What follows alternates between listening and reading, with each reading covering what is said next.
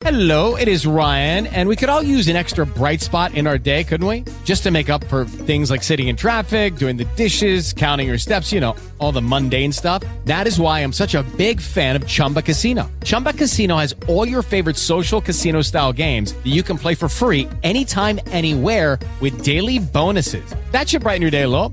Actually, a lot. So sign up now at chumbacasino.com. That's chumbacasino.com. No purchase necessary. VGW Group. Void were prohibited by law. See terms and conditions. 18 plus.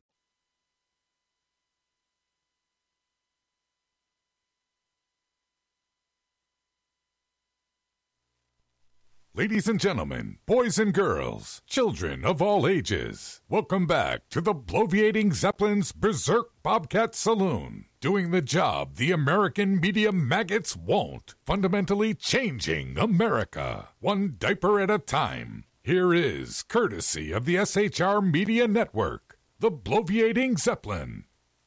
I have come here to chew bubble gum and kick ass. And I'm all out of bubble.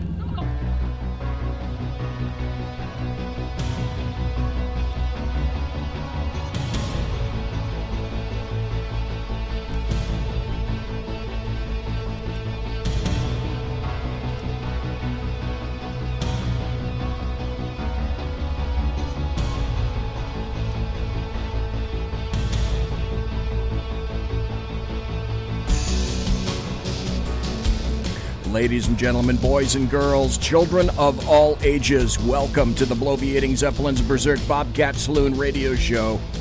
Live and direct right here from the SHR. I'm sorry, the sumptuous and palatial SHR Media Network. And Resplendent. Resplendent, let's not forget Resplendent.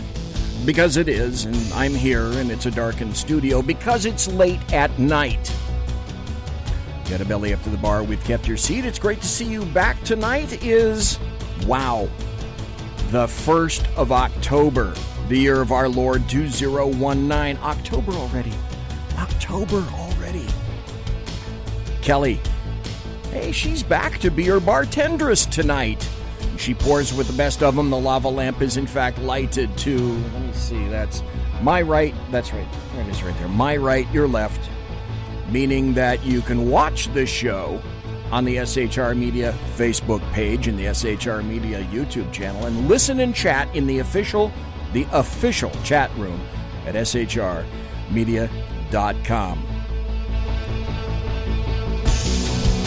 Gotta tell you, we don't water our drinks just like we don't water our conversation. Politics, religion, crime, culture, economics, race, sex, science, law. We talk about it all here at the saloon. Nothing is sacred. The speech is free, but the booze, she is not. All we ask is that you flush the toilet, jiggle the handle, and don't forget to tip your waitress. Tonight, kind of a solo act, kind of the act you've known for all these years. And no, it's not Sergeant Pepper. And I haven't had him on the show for a while. It's Kaiser Schuff kind of doing the riffing with each other, kind of uh, riffing with each other, off each other kind of thing. Um, that's going to be doing going for uh, for the full two hours, and we're glad you're here. Since I've been gone, wait a minute, I I got to tell you this. Uh, Kaiser, my good friend, give me a call in. Uh, I got to tell you this. I am a great fan, uh, fan of Black Sabbath. So just before the show, as I'm putting everything together, I'm going through some old Black Sabbath songs.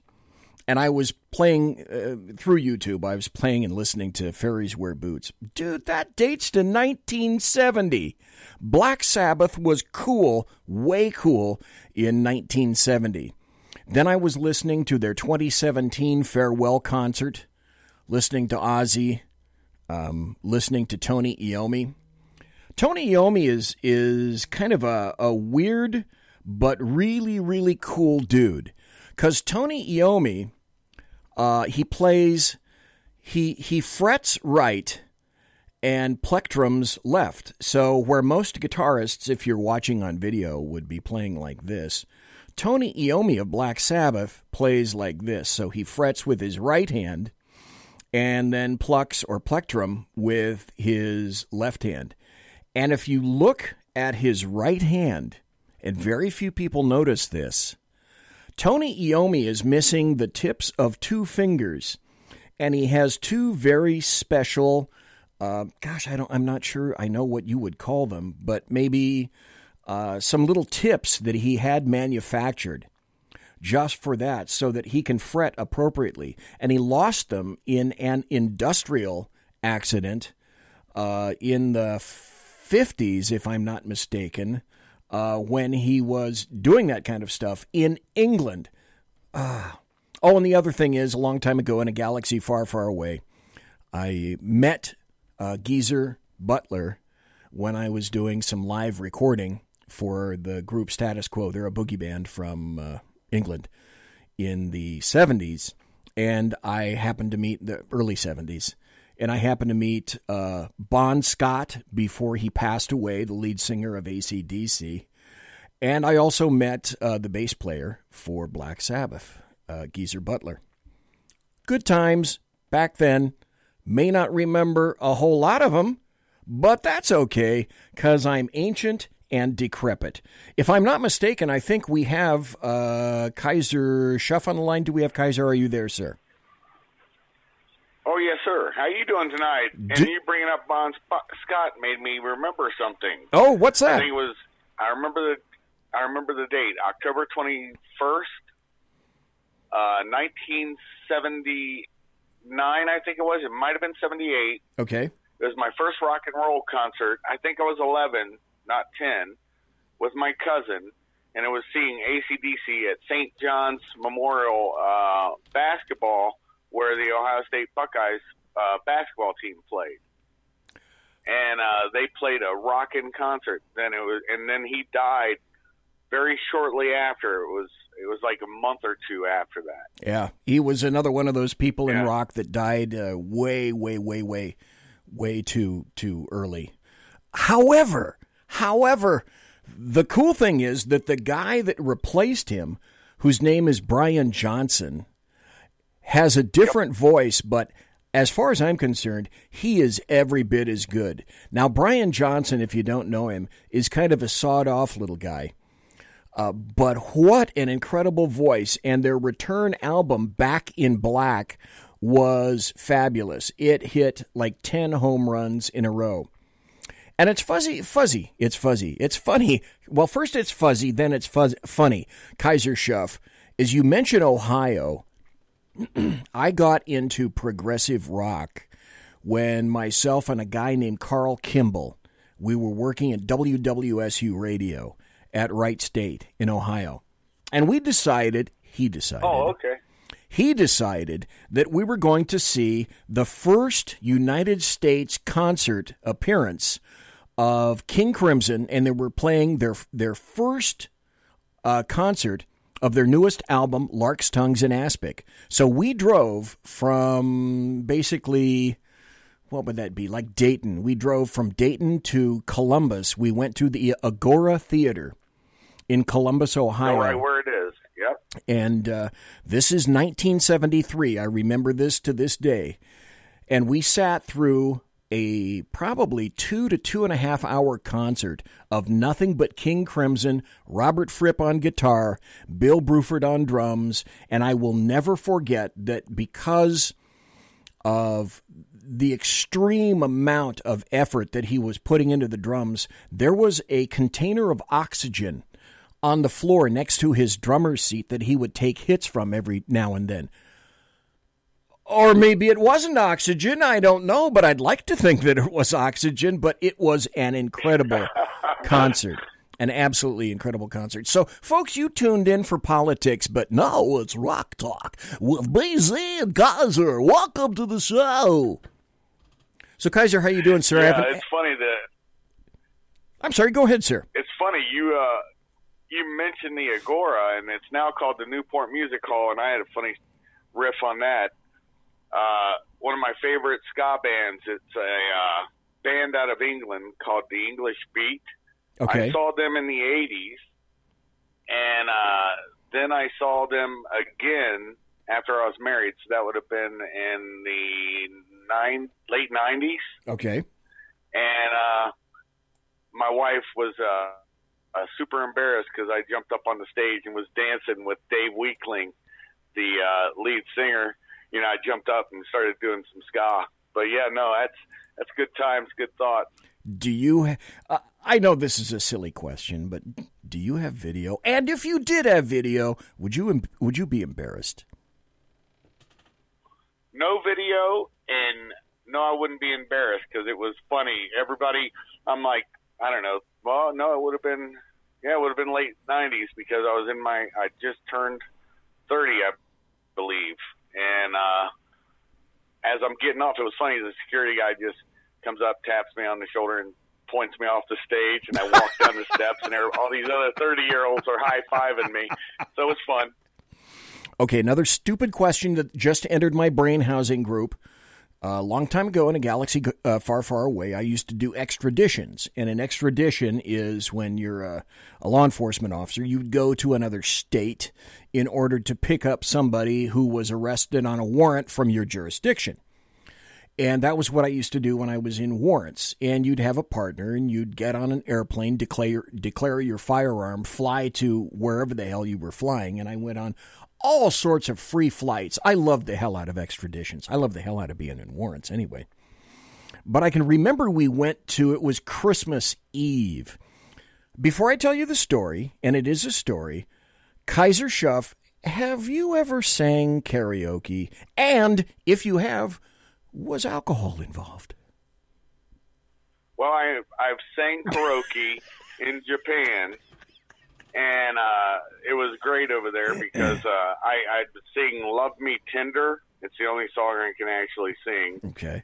and it was just funny. I just broke up with my uh, fiance for reasons, and I was this would have been I was on Iwakuni, and we're out in town, so it's probably Hiroshima area and uh, all these Japanese girls were just, oh, it was hilarious. Yeah, I have, but and alcohol was involved. Trust me.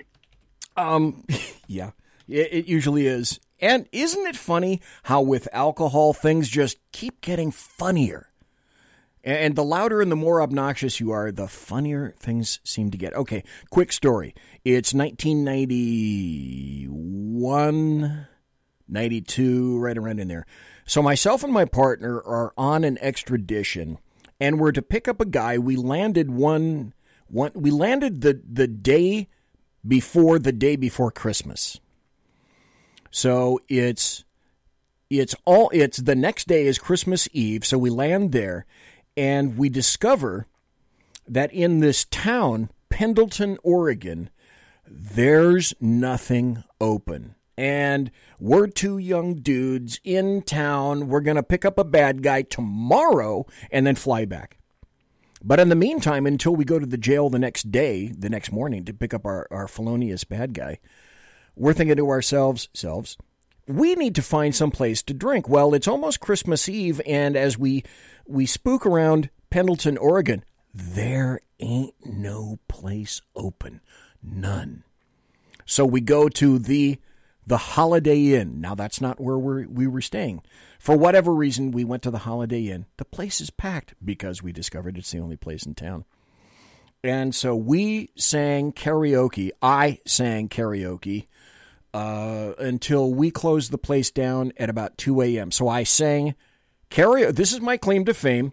I sang uh, Born to Be Wild by Steppenwolf and many other songs, uh, including The Pusher by Steppenwolf, until 2 a.m., lubricated quite liberally with uh, various potent forms of alcohol, none of which were tequila, I should care to add and sang karaoke, and everybody there had a great time. And that's my Pendleton karaoke story. I tried to get my partner up on the stage to sing, but nope, he wasn't having any of it. I had a great time. So, karaoke on Christmas, on just about Christmas Eve in Pendleton, Oregon at the Holiday Inn. You can't get any weirder than that. Anyway, Wow. we have got a great show. I don't know where we're going. I don't know what we're doing. Kaiser's going to riff off of me, and I'm going to riff off of him. Now, I do have some stuff coming up. I do have some audio cuts. I do have some stories. I think we'll probably have enough time to get to some happy stories. We'll be doing the breaks at the bottom and the top of the hour, just like normal. Um, and a programming note.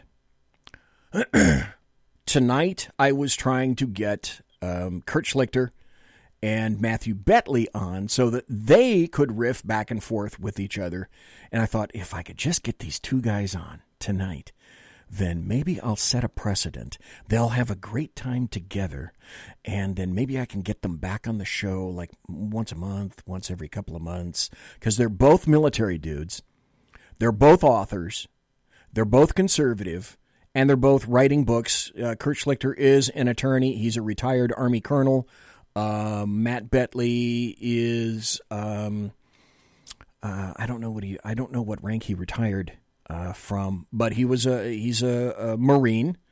And so we've got Marines, we've got the Army. They're both conservative, but Matt Betley, it turns out he's writing a book right now, so he just didn't have the time. Um, I invited Kurt Schlichter back October 15th. So, programming note Kurt Schlichter is going to be in the saloon October 15th. And then uh, another programming note for everybody Andrew Pollack, who wrote the book Meadow, his daughter Meadow was killed in Parkland, Florida. Uh, to my estimation, because of the leftist policies that were there in place because of the Broward County Sheriff et al. involved in that. So, Andrew Pollack has a book that just came out called Meadow. He's going to be here in the saloon. I've offered him an entire hour. He says he can sum it up in one half hour. But you know me and the full hour, I'm going to try to hold him over. Maybe I make it, maybe I don't. He's going to be here November 7th. That's Thursday next month. And then in between them, uh, I'm working on a lot of other people and a lot of other things, the likes of which I can't really say right now. But when I'm close, I'll let you know. So Kurt Schlichter is coming, and also uh, Andrew Pollack is coming, author of the book Meadow, and his uh, daughter was killed in the Parkland shooting. I believe that was last year, if I'm not mistaken. Anyway, programming note end. That's oh no no no no no no no no no no no no no. That's Scorpio from Dirty Harry, 1971. Tomorrow night there will be a Sackheads Against Tyranny, a real chat show. In lieu of Sackheads Clint being here, I've decided that we're going to have two very, very secret guests. The show will go on, the show will continue. Tomorrow night, the Sackheads Against Tyranny, a real chat show. Same bat time, same bat channel, 8 p.m. Pacific, 11 p.m. Eastern, right here, shrmedia.com. And then Thursday night, God, I got a lot of stuff. Uh, he's got a million of them. Anyway, Thursday night, I've got Adam Kokesh, K O K E S H, who is running for 2020 Libertarian President of the United States. Uh, if you looked at his platform, you'll see, wow, it's different. But I'm going to have him on because I want to hear what he has to say. That's one of the things about the saloon that I hope you enjoy is that everybody has a different style, everybody's a little unique, everybody is not the same, and uh, libertarians, as I've said before, I'm I'm not a big L libertarian. I'm a little L libertarian libertarians lose me as uh, last Thursday night, uh, David Weichel, who's running as a Republican, however, he's been a libertarian, but he's rubbing, uh, running as a Republican opponent to Lindsey Graham for South Carolina for 2020. And as I indicated uh, with regard to David Weichel, the libertarian, the big L libertarian, does live long and large within him. And if you want to hear Big L Libertarian this Thursday night, Adam Kokesh, he'll be here. And I mean, folks, I'm not kidding. Big L. The two places where I disagree with most libertarians is borders and drugs. But that's just on account of all the crazy, wacky things I've seen during the years. Kaiser Schuff, any libertarian living with you, within you, sir, at all?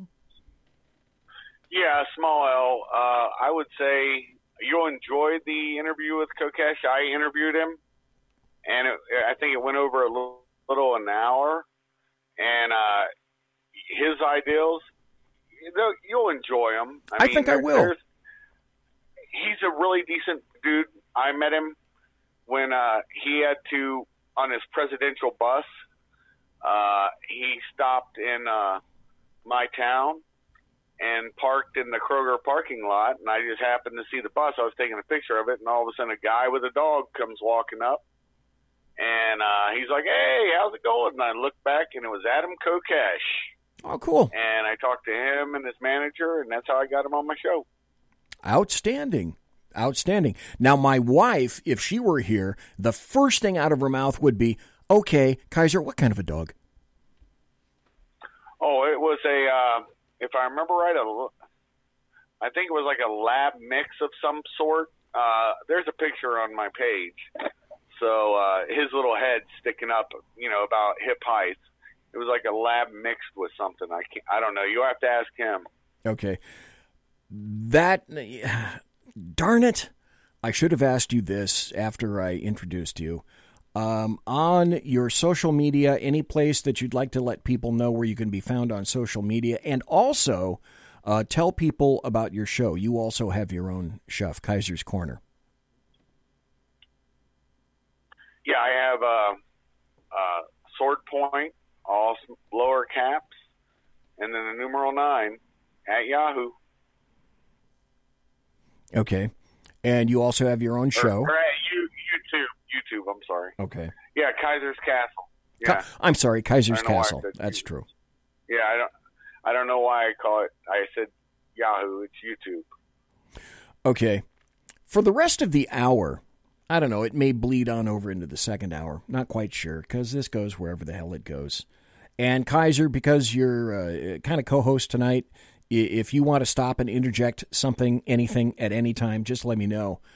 I thought we'd address a little bit of impeachment material up front, try to get things out in terms of the truth about what's happening here, why this may be occurring, and then I'd like to discuss with Kaiser what we both think and maybe you think the results are going to be in 2020, because I most deaf have some thoughts about that. But uh, a gentleman with whom I am friends on Facebook sent me this video. I think it's about six minutes, six minutes, seven minutes, something like that, from uh, Justice with with uh, Jeanine Pirro, and she really hits it out of the ballpark with this. So I'd like to play this opening statement with Justice with Judge Jeanine.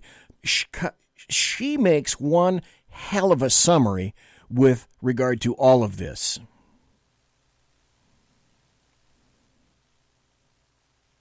Well, it, it'd help if I turned on the volume, wouldn't it? Okay, Judge, tell you what, stop right there, go back. Judge Jeanine, are you there? Yeah. Been under siege. There we go. Our commander in chief has been subjected to unprecedented maligning by the mainstream media, high level Obama administration officials, and disappointed, disgruntled, and deranged Democrats. It's as though the White House is an ancient walled city with barbarians storming the gate, looking to annihilate the outsider beholden to no one. The American Come on, Judge. Come on, Judge. Judge. You're not playing fair.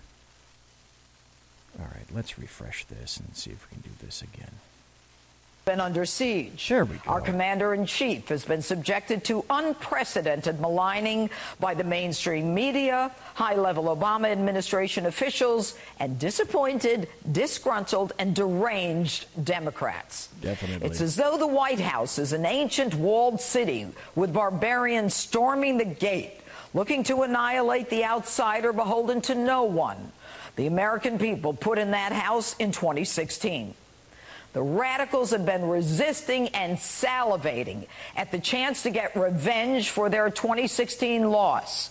First, he was an illegitimate president. Then, Russia, Russia, Russia, Stormy Daniels, taxes, and now the ultimate revenge an attempt to impeach a president of the United States. For what? He broke the law. The president was guilty of a cover up Really? before anyone even saw a transcript.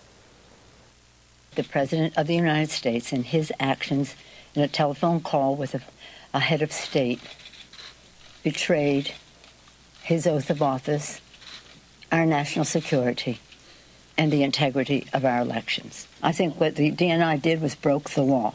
The president has been engaged in a cover up all along.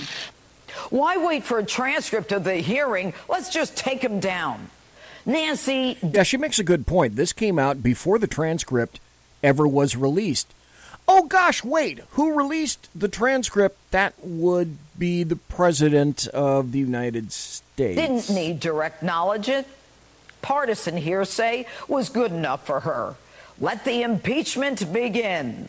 The crime, they say, is that our president spoke to the president of Ukraine and asked a favor, quote, to find out what happened with the whole situation in Ukraine. CrowdStrike.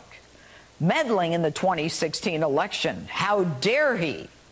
But America has been struggling for almost three years with that very issue. That's what the Mueller investigation that came up with nothing was all about. So let me see if I get this straight. The Democrats can investigate meddling, but the president, the chief executive of this nation, cannot? Democrats can spend 32 million of our dollars to tear the country apart and come up with no collusion and no meddling by the president with the Russians. And the president can't ask a favor that Ukraine look into the genesis of the meddling of that 2016 election? Really? He can't find out what Ukraine's role was in terms of the interference in the election? So basically, what that means, think about this, folks, is that because Joe Biden is Joe Biden and he's in D.C. and he occasionally travels around D.C. these days and other parts of the United States for for the next remaining year up until 2020 and for the next four years after that under Trump, because he's Joe Biden, I guess according to leftists, he can never be investigated. Well, Kaiser Schiff, can he be investigated, really? Yeah. Oh, yeah. And I think, honestly, they're going to use him as a sacrificial lamb. I think uh, what the gig is, is they're going to go after Biden. They're going to allow it to go on just to push him out of the race. And one big head fake I saw coming, I figured this was going to happen.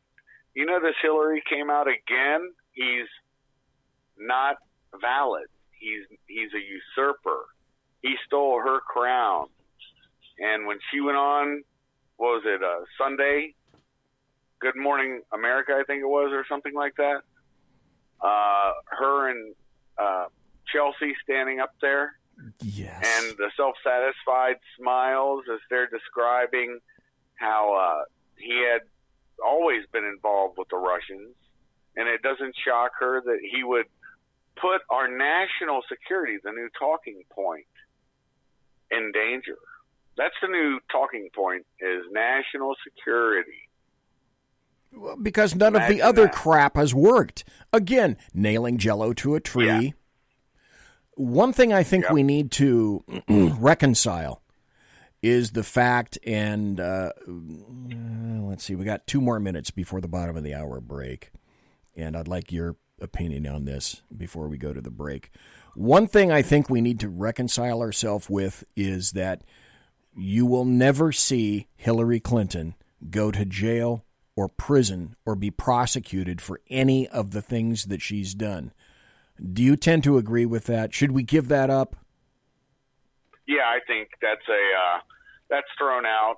I think that uh, you're not going to see any justice done to several people, um, just from the way everything's going. I think what you're going to see is a lot of prosecutions of SES, Special Executive Service, and SIS, Special Intelligence Service. Uh, that's there after GS 15. That's where you go and, and you just keep going. And those people are the guys. The one time we had the show and I was explaining it, uh, those people are the ones that are in for sometimes 20, sometimes 30 years, and they'll just wait out a president. And that's what they're doing now. Is they're all slow rolling stuff. And those are people like under Pompeo at State, uh, under the underneath all the different uh, directors of the intelligence services, NSA, CIA, DIA, and uh, then you also have the FBI underneath. Um, oh, why am I minding up Well, the dude's name now? Wray right now. It's Um, under Christopher Wray. Wray, yeah, Wray. Well, no, Wray would be SES. It's under the director, and the director of uh, DOJ now is, um, oh Lord, I can see his face. Barr. Yeah, William Barr. Barr. Yeah, he he's. They're all SES on in in um, DOJ, but yeah, the uh, uh, director, everybody under him will slow roll it. Those are the type of people I'm talking about. It doesn't quite go to the top, but it's enough that it can slow down anything. When we get back, we're going to go to a break right now. Kaiser Schuff is uh, is my guest tonight. He's essentially co-hosting the show. When we come back, I want to talk to Kaiser about something called the deep state, and essentially he laid out what the deep state is right now. But I want to go more in depth about that. Then I also want to transition over to another article. I caught this from Washington, the Washington Examiner, and I have a cool bit of information about the Washington Examiner after the break. But I also want to talk about this article where it indicates uh, U.S. Attorney John Durham. He's looking right now into the Ukrainian involvement in the 2016 election. And all of a sudden, magically, just like that, nobody wants that to happen. I thought they were, I thought they wanted that to happen. Come on. Conservative media done right. You're listening to the SHR Media Network. From a public locker inside a dilapidated Long Island rail station comes a show designed to piss off liberals using truth, facts, and ridicule. The Lid Radio Show, featuring the conservative voice from the People's Republic of New York, the Lid himself, Jeff Dunetz. Tune in every Wednesday at 2 p.m. Eastern, 11 a.m. Pacific on the SHR Media Network. Go to shrmedia.com. At Lid Radio, we fight for the truth, justice, and a good kosher T-bone. If you don't listen, Hillary Clinton might sneak into your bedroom in her housecoat late at night and blame you for her election loss. It's the Lid Radio Show with Jeff Dunetz. For 50 years, I've seen the American people blinded by corrupt politicians, a lapdog media, and deceptive Islam. The one thing the elites fear is one man with a cane. I'm Dave Milner. Join me through Spreaker, iTunes, and SoundCloud, through SHR Media and the Western Free Radio Network for half a century of experienced perspective on political and social issues, weekly on The Unpleasant Blind Guy. And catch me on Jeff Mitchell's EDL Radio on blogtalkradio.com. There's No surrender, ever. because truth is not always pleasant. This is Shannon Wright of The Right Way with Shannon and Mike in the AM. Mike's not here, so I gotta talk fast. You gotta join us. Fall season. Getting ready to start up with a whole bunch of new stuff. News and food and politics and sports and entertainment and a whole bunch of stuff. But wait, Mike's coming. I gotta go. Remember, Shannon and Mike in the AM on SHR Media, Monday through Thursday, 7 to 9 a.m. Make sure you tune in. Featuring right thinking from a left brain and doing the job the American maggots won't. BZ is fundamentally changing America one diaper at a time. Just when safety pin manufacturers are running out of metal for the diapers of the leftists, where the speech is free, but the drinks are not. The Bloviating Zeppelin's Berserk Bobcat Saloon can be heard every Tuesday and Thursday night, commencing at 11 p.m. Eastern and 8 p.m. Pacific, where pushback is a requisite art form in and of itself. Let your ossicles be truly liberated when you listen to the Bloviating Zeppelin's Berserk Bobcat Saloon, only on SHR Media Network. No ferrets were harmed in the making of this ad. Join me, Jack Alexander, for the Jack Alexander Experiment podcast, as I take a unique outsider's look at the issues affecting the USA. I fearlessly take on the issues that everyone else is too scared to touch. The Jack Alexander Experiment podcast is available wherever good podcasts can be found, like Spreaker, iHeartRadio, and Google Podcast. The Jack Alexander Experiment, because it's not a matter of left versus right, it's a matter of right versus wrong. It's your business diva here, Melanie Collette. I am inviting you to a front row seat as I discuss some of the most intriguing details of wealth and finance with today's movers and shakers in the world of business. Listen in and discover financial truths on a global, domestic, and household scale. Uncover topics that will impact your wallet today and in the future. Money Talk with Melanie airs Monday through Friday, 5 p.m. East, 2 p.m. West, right here on SHR Media and High Plains Pundit Talk Radio. You can't afford to miss it. Featuring the effervescent contrarian Sackheads Clint, plus the unrestrained bulbosity of BZ, the Sackheads Against Tyranny is a real chat show. Doubling your late night conservative talk show pleasure with double the hosts, you can listen every Wednesday night at 8 p.m. Pacific, 11 p.m. Eastern. Please note, some contents may have settled during shipping. Member FDIC, batteries not included, warranty void in Montenegro. Conservative media done right. You're listening to the SHR Media Network. Ladies and gentlemen, boys and girls, children of all ages, I am the bloviating Zeppelin. You are listening to BZ's Berserk Bobcat Saloon radio show, where I am broadcasting behind enemy lines in occupied California, always spelled with a K. Always spelled with a K. Two, count them two, count them two miles east of the locus of evil on the entire left coast. That would be the Capitol building at 10th and L Street, the Bill Mill, where late at night you can hear the screams from the death of common sense. And also, as I exit that door at about 10:30 at night, I'll smell the evil stench of sulfur and brimstone emanating from that foul building. Execrable absolutely execrable. Tonight we're talking to Kaiser Schuff, one each, Model 1, Mark 1. And he's here for the full two hours to chat about just about anything that uh, plops into our heads. Thanks to Mike in chat. Thanks to, hey, Kaiser's in chat. Thanks to Simone in chat. Thanks to Wendy in chat. Thanks to the Alaskan in chat.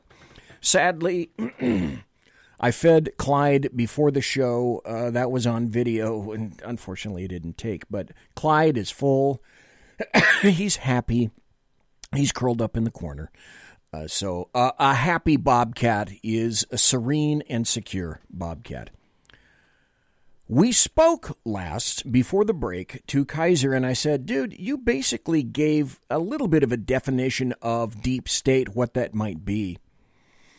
And I also had an article that I wanted to read, but what you were saying, can you kind of can you kind of give a, a, definition or, or what in your mind Kaiser Schuff the deep deep state is and or its machinations, why and how it's present, if you could. Yeah, well, they're executives for uh, the federal service, and pretty much it's an appointment until they retire or get out. And uh, you know, examples would be like Comey, um, you know, just whoever is there, Barr. Um, and once they're at that level in federal service, that's the bureaucracy. Right. Okay. So the bureaucracy, even though you have directors, the people under them can slow roll anything. So let's say Durham goes somewhere, finds some stuff. Well, before it goes up the chain, the chain of command, just like in the military or in law enforcement, um, you know, it'd be like the assistant chief holding paperwork and maybe misfiling it or something, getting a case thrown out. Things can happen, right? Right. True. And losing evidence. So it's a form of corruption, honestly. And when people talk about red tape, that's what they mean. You know, red tape a lot of times can be cut. We used to say in the army, uh, you had the E4 mafia, the specialist mafia and uh, in the Marine Corps, the Lance Corporal Mafia. And if you knew some of them, then you could get stuff done. But let's say you had to do it the normal route, you would have the people who wanted to keep their jobs forever, you know, afraid to get fired or whatever. I don't know the mentality of it. I never had that. I always did my job. But you would have them like, oh, you got to do this, you got to do this, you got to do this, and the spec four is like, nah, here, here's this paper, fill it out. Okay, we'll get it done, and and it get done. And it's the same way. Well, it's like the BMV. The easiest way to describe it to people is you have good BMVs, bureaus of motor vehicles, and bad. And like our local BMV, you're in and out probably within 10, 15 minutes. Uh, even if they're packed, they move people. If you go into the larger cities that are surround, uh, you could be there all day or half a day. You understand? Right. Exactly. Because these are the people you don't want to piss off. Can I can I update a little bit and, and give you my version of the deep state? And and that is this. Bureaucrats will come and go. Elected, appointed individuals, leaders, air quotes, leaders, will come and go. Comey came and went. Wray, he will come and go. But the people that are in various places whose job it is to be in all sorts of various bureaucratic government drone type positions, they already have and have had in their minds for years and years a bias in their jobs. And as you indicated, it's fairly easy for them to throw up all kinds of bureaucratic roadblocks to slow roll any and every process, and that is occurring these days. We discovered that when um, John Brennan, John Communist Brennan, uh, decided that uh, his enemy was Trump, Weren't we told all 17 intelligence agencies were absolutely unbiased and apolitical? When, oddly enough, it we discovered that uh, unbiased and apolitical was exactly what these these people are not. So the deep state well, to me are the people that that have the ability to uh, salt the fields and and throw mines in the fields because they have a fairly good understanding of the process of government, how it works, and how they can interfere, make things disappear, make things go their way, whatever it is that they want. Is that another alternative view of what the deep state may be? Oh yeah, when you said the bias, you're right. Uh, in the '60s, the radicals they hid out in academia uh, they, they hit out in government service, and they also hit out in Hollywood. And uh, you're right about uh, Brennan. He not only was he a communist and voted for a communist, Bob yes. or uh, Robert, whoever it was back in the day, but he did convert. And there's stories that people say, no, he didn't. No, he didn't. Yeah, during the Gulf War, I was in the Kingdom of Saudi Arabia, and during that time, he was CIA station chief in Riyadh, and he did convert to Islam. And I mean, that was the talk. All of us are like, why is the CIA station chief? You know, and they used to always push us these pamphlets from WAMY, World Association of Muslim Youth. It's written in English, and they gave us Qurans. You know, the the Saudis we worked with, and uh, it was always a big push for us to convert. And I guess he succumbed, or I don't know, maybe he didn't really have any beliefs being a communist and probably an atheist at that time before that. But see, this is one of these things, folks, that you never hear about. And that's one of the reasons that I enjoy having Kaiser Schuff on the show. I don't come from a military background. I come from a law enforcement background. Kaiser comes from a military background, and I enjoy the perspective that he provides. Also, told you before the break that there's a new story that just came out from the WashingtonExaminer.com. Also said there was something very interesting about the Washington Examiner. Tried to get her on the show. She's so damn busy, and one of these days I will be able to. Uh, I knew her in college. Her name is Susan Katz Keating. I've had her on the show twice before. She is an actual, real, honest to God journalist with ethics. And I know, I know what you're thinking. Did I fire six shots or only five at the journalist? I know what you're thinking, but she truly is an honest to goodness journalist who wants to look at every aspect of a story. And I sent her congratulations about a week ago She's now an editor at the Washington Examiner. So if there's another reason that perhaps you might want to read a publication that issues from D.C., my suggestion would be, as I do, check the Washington Examiner. That's a great place to go for news. Um, God, there's another guy that writes for the Washington Examiner that, who's I can see him right now. He wears glasses. He's on some of the talk shows sometimes, but he's also a great columnist from the Washington Examiner. But here's the article: U.S. Attorney John Durham looking into Ukrainian involvement in 2016 election. But the funny thing is, that's not what the leftists and the Democrats and the American media maggots want these days. The Justice Department revealed that U.S. Attorney John Durham, picked by Attorney General William Barr to look into the origins of the Trump Russia investigation, so he's doing what the Democrats have wanted.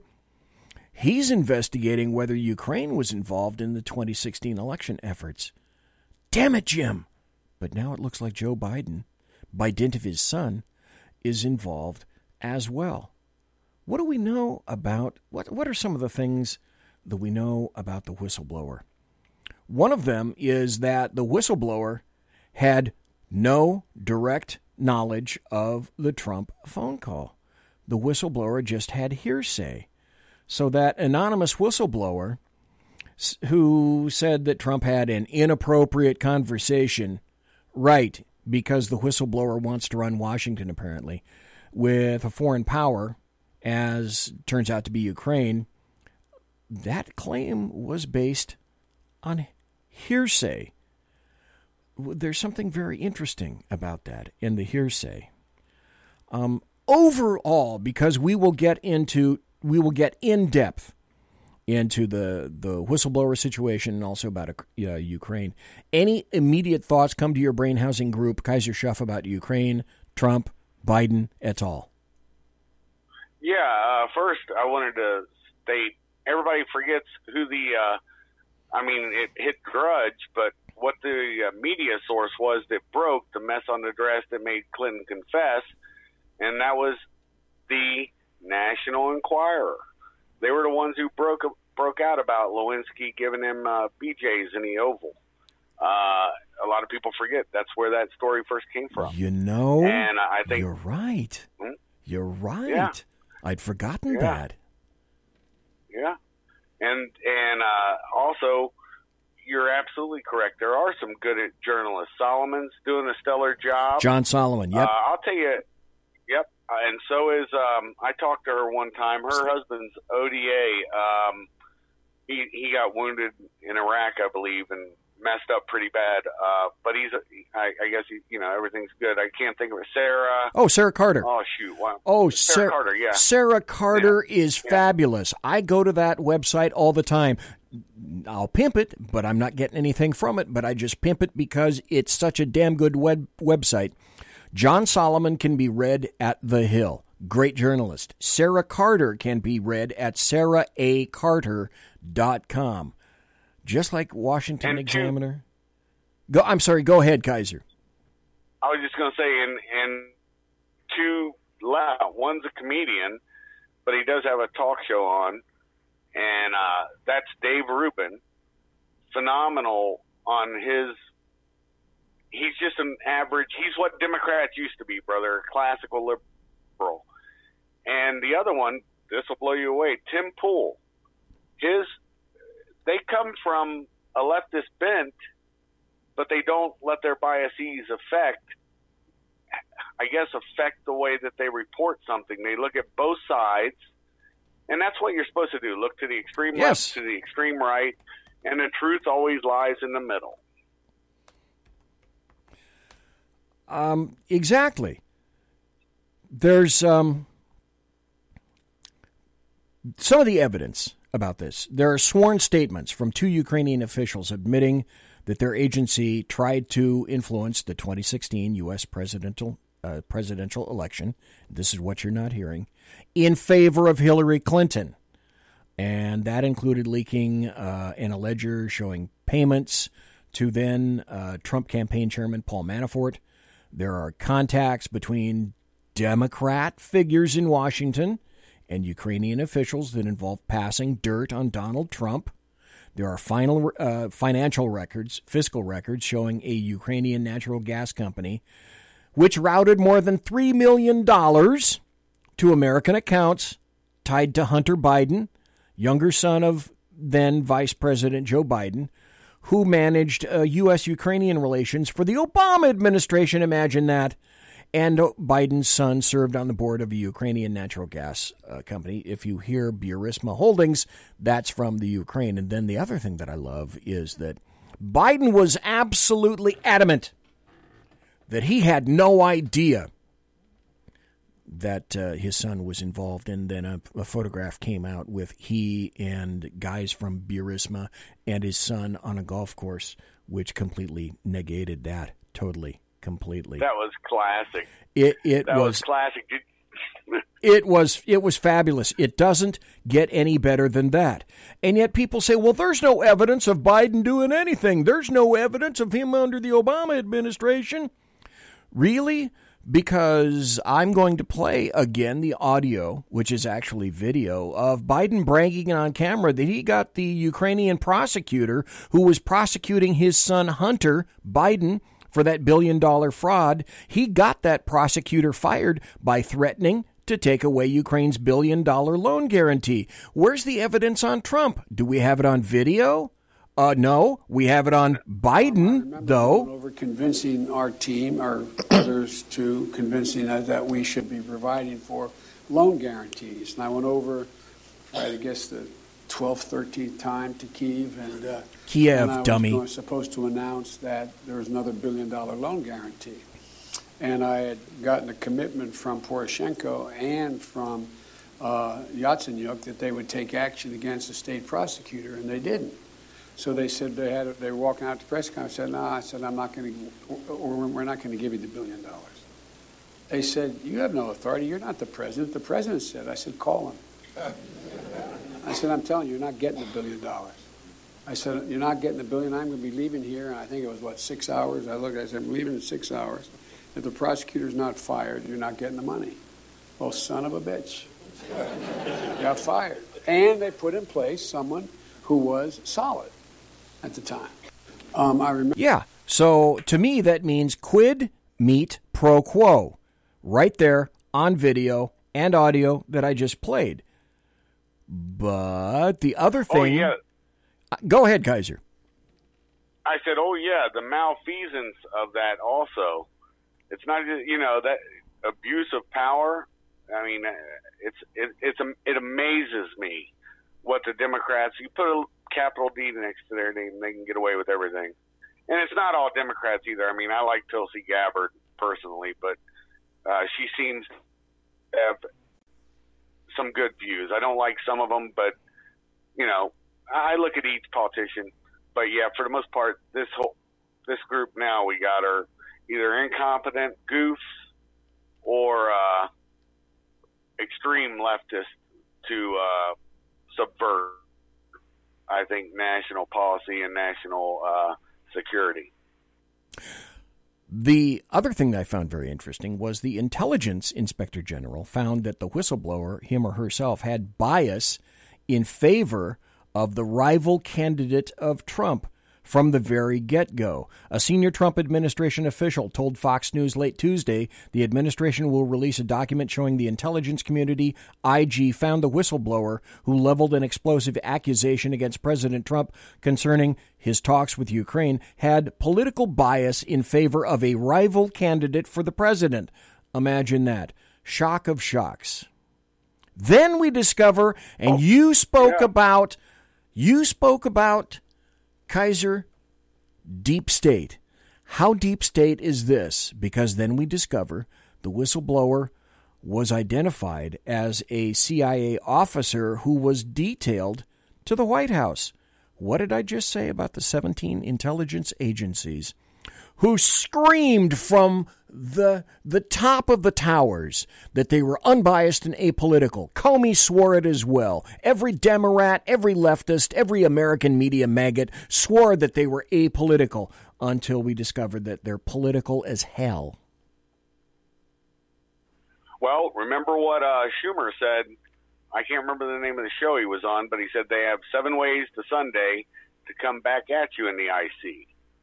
So the IC intelligence community, right? Um, and he's not wrong because you got to remember, under eight years, uh, first time that I know of that the NSA's antennas, their job, National Security Agency, is to look outward to threats.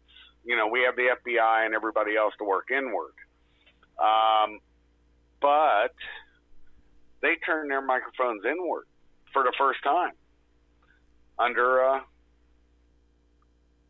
Obama. Well, and it was because they wanted to get dirt on Trump. One of the very first things we recognized and realized, folks, is that when President Trump, uh, I don't even think he was elected yet, was saying that he was uh, wiretapped at the Trump Tower, everybody went, ah, you, you moron, until it turned out that, yeah, he was wiretapped. What he meant to say was surveillance was conducted against him. But yeah, same damn thing. He was wiretapped. Um, then there was this Oh, yeah. the whistleblower who filed that complaint uh, talking about uh, Ukrainian President uh, Zelensky and Joe Biden and his son.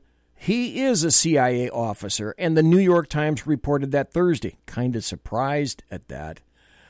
Um, But are on the other hand, are you, Kaiser Schuff, surprised that the whistleblower is a member of the CIA? Huh? Amazing.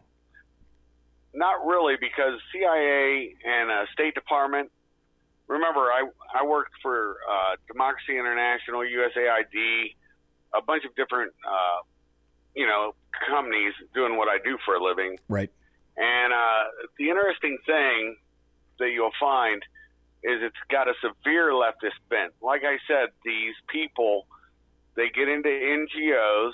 They also infect government service and at one level or another, they're all indoctrinated because they have to go through all these courses and, uh, you know, whatever it is, gender, whatever.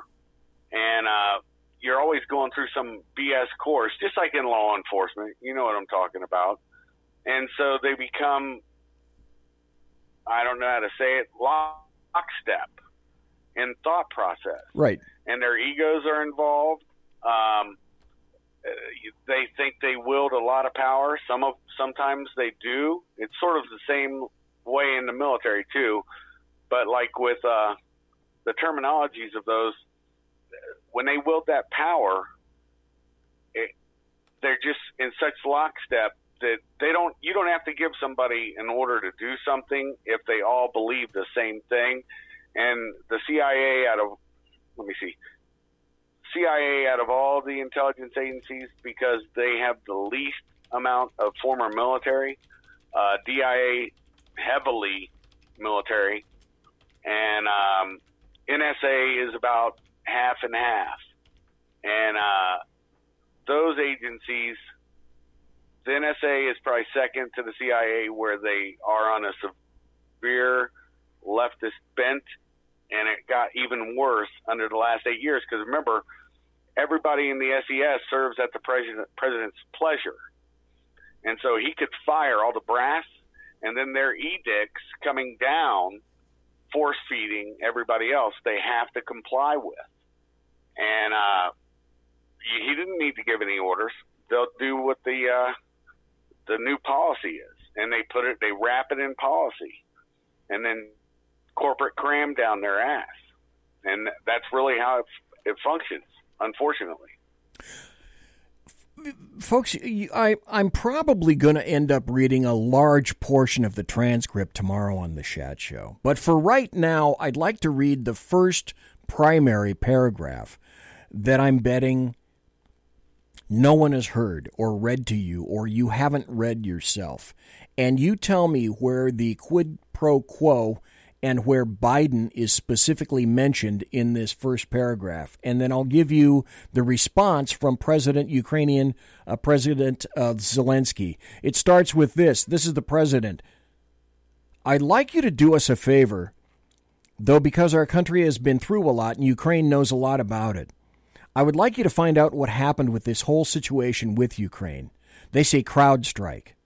I guess you have one of your wealthy people. The server, they say on Ukraine, has it. There are a lot of things that went on, the whole situation. I think you're surrounding yourself with some of the same people. So Trump is showing concern for the president of Ukraine right there. I would like to have the attorney general call you or your people, and I would like you to get to the bottom of it. As you saw yesterday, that whole nonsense ended with a very poor performance by a man named Robert Mueller, an incompetent performance, but they say a lot of it started with Ukraine. True. Whatever you can do, it's very important that you can do it if that's possible. Does that sound like a threat? And does that sound like quid pro quo? Kaiser Schuff. No, it doesn't sound like either of them. It's him making suggestions. The uh, prime minister doesn't have to do, or president, whatever they call themselves over there in Ukraine, uh, does not have to comply with what the U.S. wants. And the and also, from what I heard, the um, uh, Ukrainian prime minister president didn't even know that the military aid hadn't been already issued out. So that wasn't like a sort of Damocles being held over his head. That's exactly So- right. That's exactly right. Right. Chronology is extremely important in this. I'm going to go to the reply very quickly, then we're going to go to the break, come right back with Kaiser Schuff. Zelensky replies, he says, Yes, it's very important for me in everything that you say, just mentioned earlier. For me as a president, it's very important, and we are open for any future cooperation. We're ready to open a new page on cooperation in relations with the United States and Ukraine. And that sounds pretty obvious to me.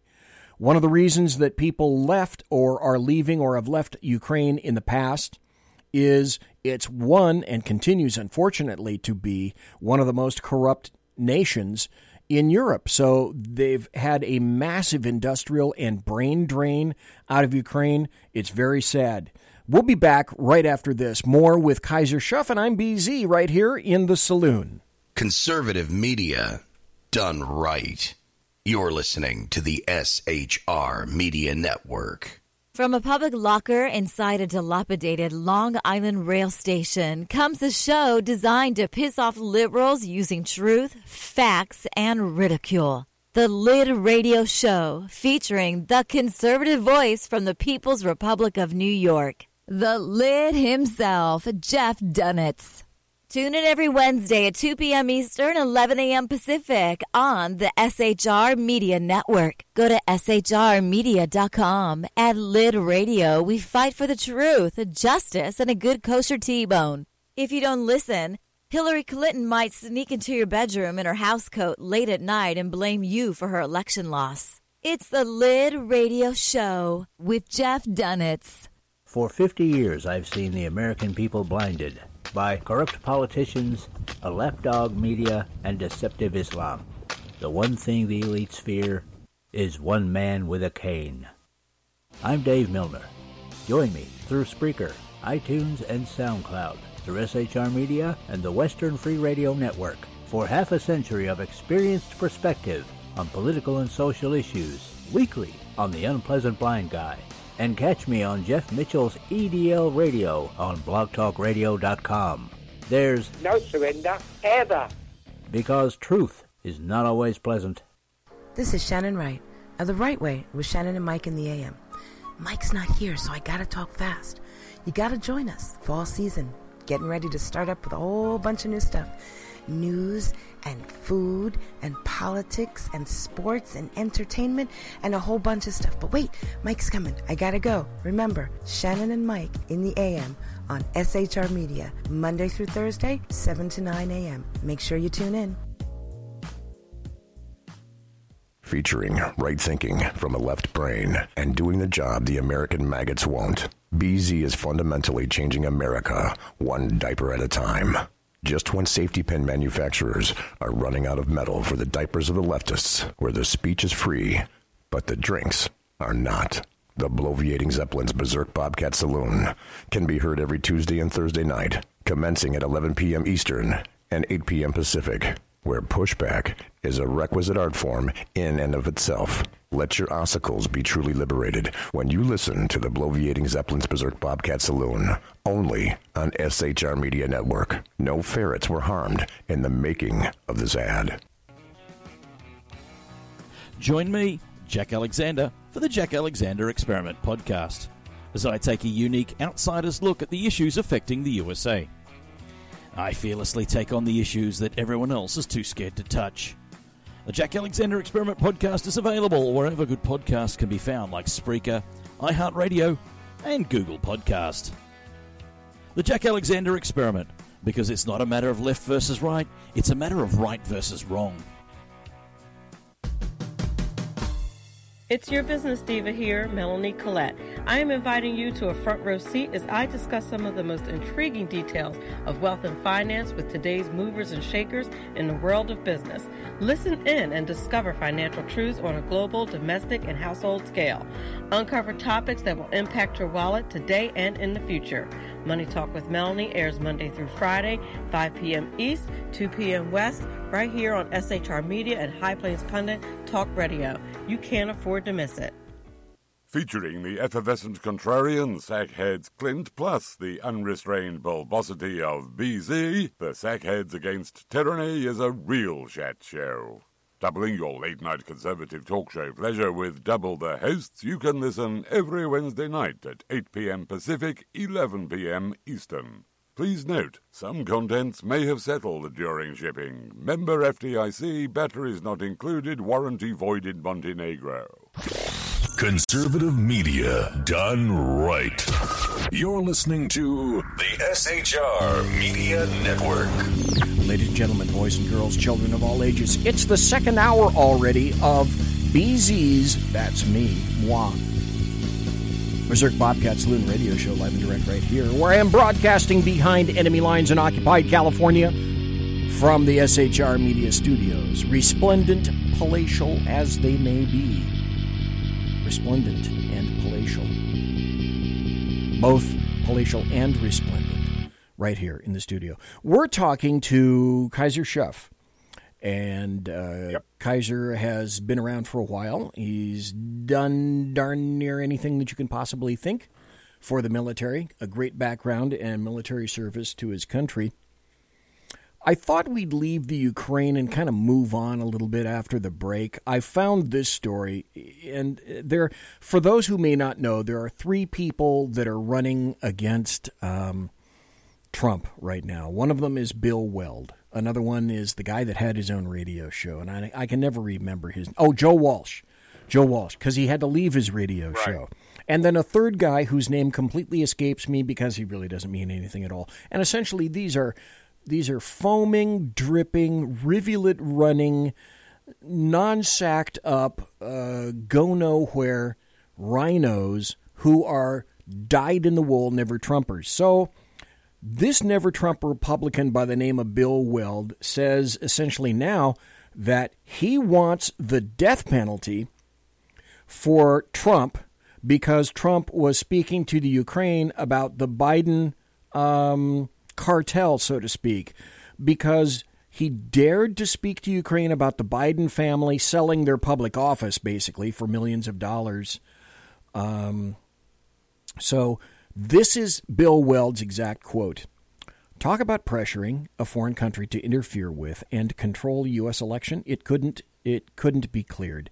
That is treason, pure and simple. And the penalty for treason is death. So I guess we need to kill, according to Bill Weld, we just need to kill President Trump. He said it. It's right there in a quote.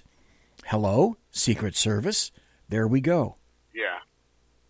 It's yeah, just he's a nut job, brother. He, he, is a nut job, my friend. But it all kind of started I'll with take- this dude. I'm sorry. Go ahead, sir. I was just going to say, it, it boggles the mind. I mean, you have people like Mitt Romney. When you say rhino, you're exactly right. It's neocons. You know, they want to constantly keep us at war. Um, this, that, and the other. I mean, I can't really complain because of my work. But the point is, I don't like seeing our blood and treasure uh, be wasted.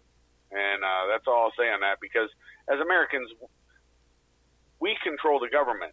When when the uh, oh I can't think of the name Ho- uh, Holman for Homeland when he got up there Oh. and he was being excoriated by I can't think of it I think it was Tlaib uh, and she kept banging her gavel. And he's like I pay my taxes. I pay your salary. You know everybody else is running over time it was fine. But when he had to run over a little bit she starts going nutty. It was crazy. No, it is. it's an example of it. It, it is absolutely an example of it. Um, it all started, and I'm I'm glad. I've said this before, and obviously I will continue to say it. The internet is a wonderful repository, and it's a great memory if you if you know how to get to it and to access it to pull up information that most people and many people wish that you you never had or never accessed. And one of those things, th- there's a dude from Texas, ugly as hell. Don't know why anybody. Well, anyway, I, that that's an ad hominem attack. BZ, stop it. So there's a dude named Representative Green. He's from Texas, and so this all kind of started with him, where he said, "And thank God that here's a Democrat who's honest. I, I value two things: honesty and clarity." He's remarkably honest about this. His quote was If we don't impeach Trump, he's going to get reelected. Really? So this is what he said. You've been calling for uh, starting articles of impeachment since 2017. Yep. But a new Quinnipiac poll taken after the release of the redacted Mueller report found that 66% say Congress should not start impeachment proceedings. And there's a sharp partisan divide, as we all know, with only 4% of Republicans favoring impeachment. Congressman, are you concerned that impeachment talk may actually help the president's reelection? I'm concerned that if we don't impeach this president, he will get reelected. If we don't impeach him, he will say he has been vindicated. He will say the Democrats had an overwhelming majority in the House and they didn't take up impeachment. He will say that we had a constitutional duty to do it if it was there and we didn't. He will say that he has been vindicated. But here's what I say we're confronting a constitutional crisis as I speak to you. As I look the people of America in the eye, I'm telling you, we have a constitutional crisis. When the chief executive officer, the president of the United States, refuses to comply with subpoenas and says he will order others to do so, this creates a constitutional crisis. But this isn't the genesis of it. It started when the president decided he would fire Mr. Comey for his uh, failure, uh, pardon me, as a result of his desire not to be investigated. Stop. Do we remember, and this is part of the deep state because again, this bastard is lying. Anytime a Democrat right. mouth o opens, they're lying. Do you remember, folks, Mike, Simone, Alaskan, Wendy, Kaiser? Do you remember who it was that recommended the firing of James Comey in a memo to President Donald John Trump? Oh, yeah. Yeah. Rod Rosenstein. Rosenstein, yeah. So he wrote. It was the second in charge, yeah. Yes, he was number two at the DOJ at the time under. Jeff Sessions. He wrote the memo. This stemmed from DOJ. Until that memo, do we have firm evidence indicating that Trump was planning to fire Comey? He'd been saying that he was considering it, but the memo goes from DOJ over to the Oval Office. It occurs, and then all of a sudden it's Trump's fault. And then DOJ falls back on, oh my God, firing Comey is terrible after you recommended it. After you recommended it, comma, you fuckers. But we conveniently yep. Seem to forget about that. How bizarre. We forget where that recommendation came from. Well, you you have the idiots like uh, it's the thing I always talk about punching right. You know, you have this isn't your particular brand of conservative, right? Um, you have idiots like Romney, who I voted for, and so everybody, you know, my whole yeah. family did. Yeah. And uh, unfortunately, but uh, we had two weak horses running against uh, um, a guy who massively turned down and declined through executive privilege. He kept up his drone project, and I'm talking about the last resident of 1600 Pennsylvania Avenue, Correct. Obama. Correct. And uh, he signaled and created through the CIA ISIS. It was USIS. And, uh, I mean, uh, we have an Air Force that's really good at dropping gear out of the combat air, uh, uh, combat a COP, Combat outpost. Okay, Talakon, where I was at, Right. we would get air supplied every once in a while. Zingabad was the closest. Uh, oh, I can't remember what they call it, a FOB, forward operating base. And um, anyways, the Air Force would sometimes miss a drop, and you'd have to take the, you know, take the little uh, gators out to go grab the gear. But they didn't miss by much.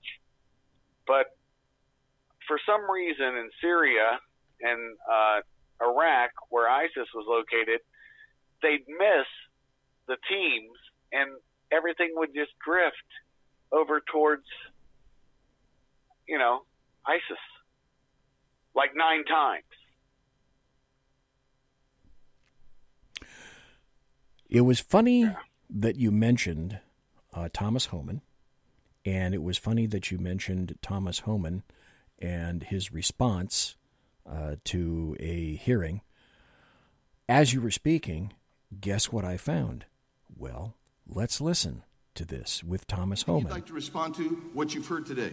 Yeah, I'd like to respond to Acting Chairman J. Paul and your comment about the Trump administration moving money around for more detention beds. I'd like to remind you, under the Obama administration, we did that most of the years he was president. We moved money around. DHS is called reprogramming. We did that under the Obama administration. I didn't. I don't remember any hearings on that. And also, I'd like to remind you that, that under the Obama administration, I mean, you're quick to point out that the cages were built under the Obama administration. I was there. Family detention, we had 100 family beds under the Obama administration. We built 3,000 more. So when there was a surge in FY14 and FY15 on the border, Congress was quick to give all the money we needed to build detention facilities, uh, get transportation contracts. We reprogrammed money out of the majority of the years she was president. That was fine. Under Obama administration, FY12, we removed 409,000 people, half of what was removed last year. There was no hearings on that. So I, I you know, this is about transparency. Let's be let's be factual about it. The time of the gentleman has expired. Since you did address some comments at me, I'll just say that I didn't like it under the Obama administration either. In fact, But be honest with the American people. You, you can't point out faults in the Trump administration when it happened under the Obama administration. That's dishonesty. It's pathetic and it's sad. Mr. Homan, I control the time, and I am the chairwoman of the committee. Thank you for respecting that. Yeah, it's not Um, done yet. I didn't like it under the Obama administration, and I'll remind you, Mr. Homan, that you also testified before Congress in support of the Obama's Priorities Enforcement Program before the Senate Judiciary Committee on May 19th, 2016, which had a very different approach. Well, With can I that- respond? with Can I respond to that? with Can I that, respond re- to that? No, of course not. Of course may not. With And I want to give you some time, but I, I do want to ask one uh, uh, quick question, and I, and I want to make one quick statement. I, I find it very offensive that anybody would compare uh, any federal employee, frankly, to uh, someone who, uh, the Gestapo or uh, running Nazi concentration camps. That is very offensive. I have 15 seconds, and I yield to you. Thank you for saying that. I wish somebody in Democratic leadership would say that out loud. Look, you want to know why there's 50,000 people in detention? You want to know why we have a million, million, 1 million illegal entries in the United States? You want to know why we have these issues? Because you have failed to secure the border. You have failed to work with this president to close the three loopholes we've asked for two years to close. Of so if you want to know why this issue expired. exists, you need to look in the mirror. You, need, the you have failed American people for Mr. not Homan. securing the border and closing the loopholes. Mr. Homan, please respect the chair and the authority of the chair. The you have- time of the gentleman has expired. I've asked you politely to let me go beyond my, my time, and you let other people go beyond their time, but not, not Nope. to Tom Homan. He don't get me go beyond his have- time. Mr. Right. Homan, we have This is a- this is- this is an circus. agreement This is a It between is a circus. the Republicans and the Democrats with the ranking member. We increased the time of one witness, uh, one uh, member of Congress. Well, you you talked about that, Kaiser, so I just had to play it just for you because I, as as you were talking, I, I found it. But it's true. It's the three ring. It's the three ring circus of the shit show, brother, and everybody's invited. I've I've made this synopsis several times. You know what Donald Trump did? Thank God for him. Yeah, you think of Donald Trump or a president.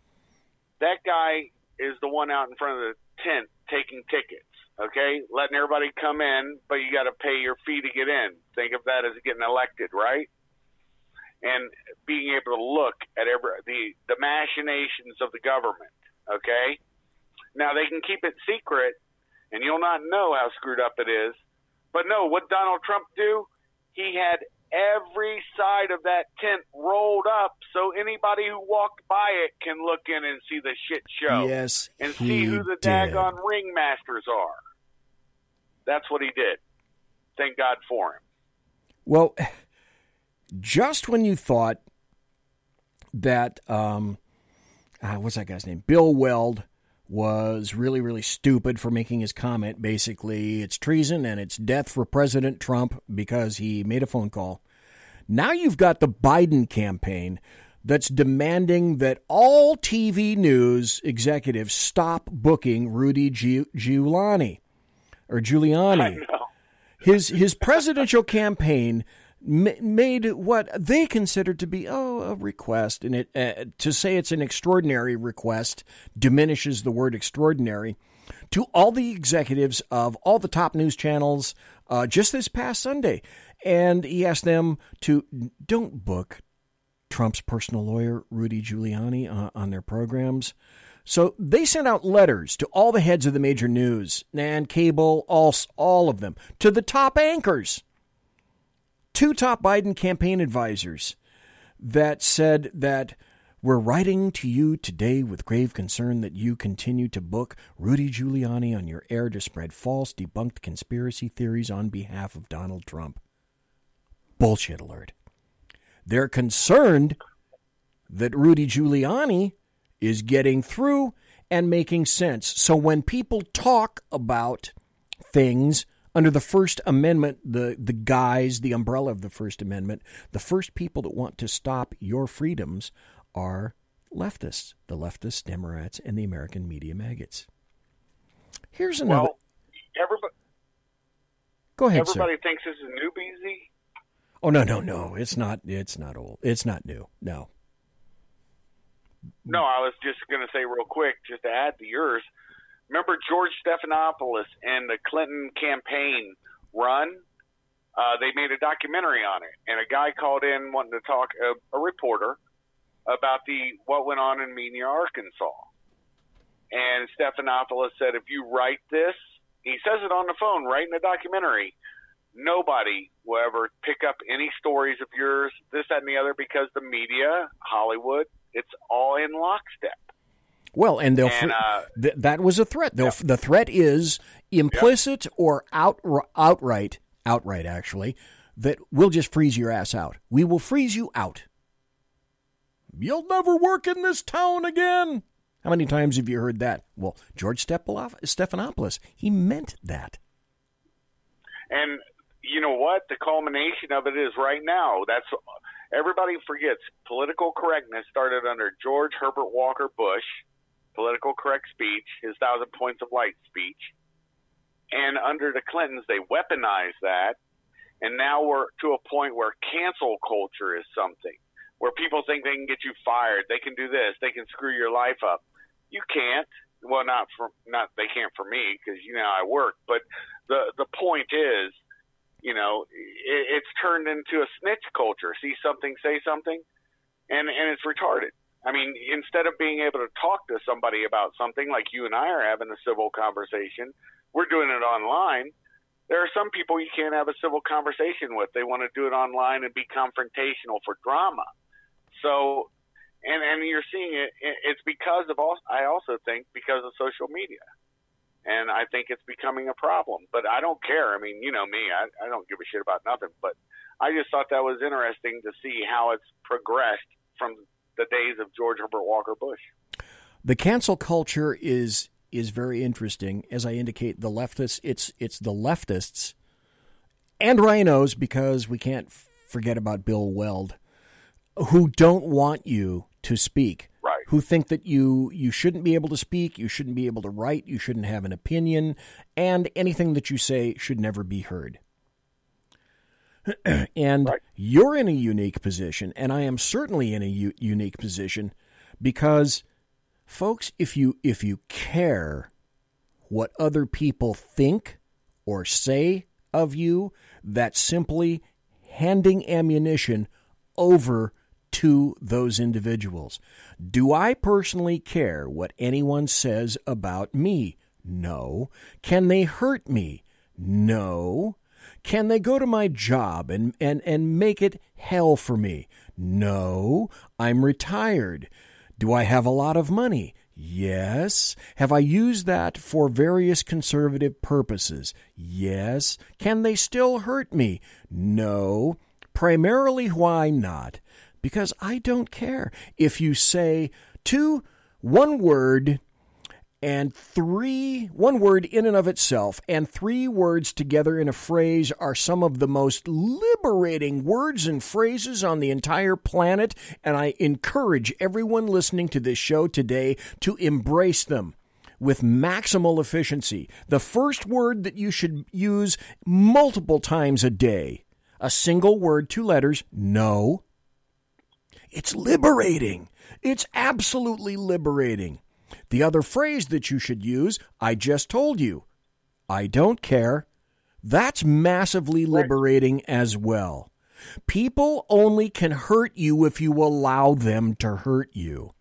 If you're talking physicality, right. if you're talking physically, that's an entirely different venue, and gloves are off, boys and girls. I'll address that when it hits me right in my gesicht. Up until that point, there you go. No is massively liberating. Can I have no? You know, you're a fill in the blank. I don't care. I don't care. Nor do I care. It's it should be embraced. And I got another story. This is another story. This just came out recently. This is from Breitbart. Remember Adam Schiff? Remember Adam Schiff, who he's pushing this impeachment thing. He's pushing this Ukraine thing against uh, Donald John Trump, OMB, Orange Man Bad, the guy with a dead orange cat on his head.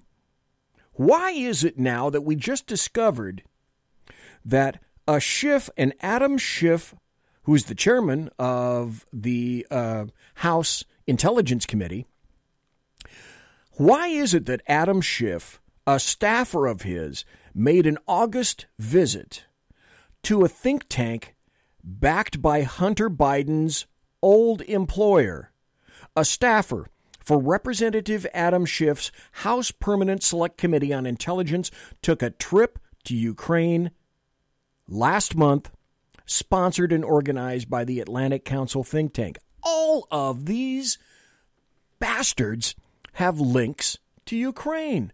Why is that? Are we not discovering, Kaiser Schiff, this is a continuing mantra, that essentially everything all the Republicans and Donald Trump are being accused of, leftists, Democrats, and the American media maggots we discover are themselves complicit with or responsible for or have done the very same thing earlier or now. Is that not a truism? No, that's a very truism. When you talk about old Adam Schiff, I find it funny. It's this also came out in the news. No, no real uh, uh, response to it, but he had to pay off. Remember that little secret fund for the Me Too people that were in Congress? Yeah. Where they would pay somebody off if something happened. Well, everybody, it was never a secret in D.C. that Shifty likes men, and you know who cares about somebody's sex life? I really don't give a shit. But he had to pay off a 19 year old boy. Well, see, and and what was the old axiom that used to be uh, used to be going on in uh, D.C. back in the day? Don't get caught with a dead girl or a live boy. Well, and it's true. Do I give a crap about what such uh, someone's sexual proclivity may be? No. Do I give a massive crap if American taxpayer dollars are used to support them or defend them?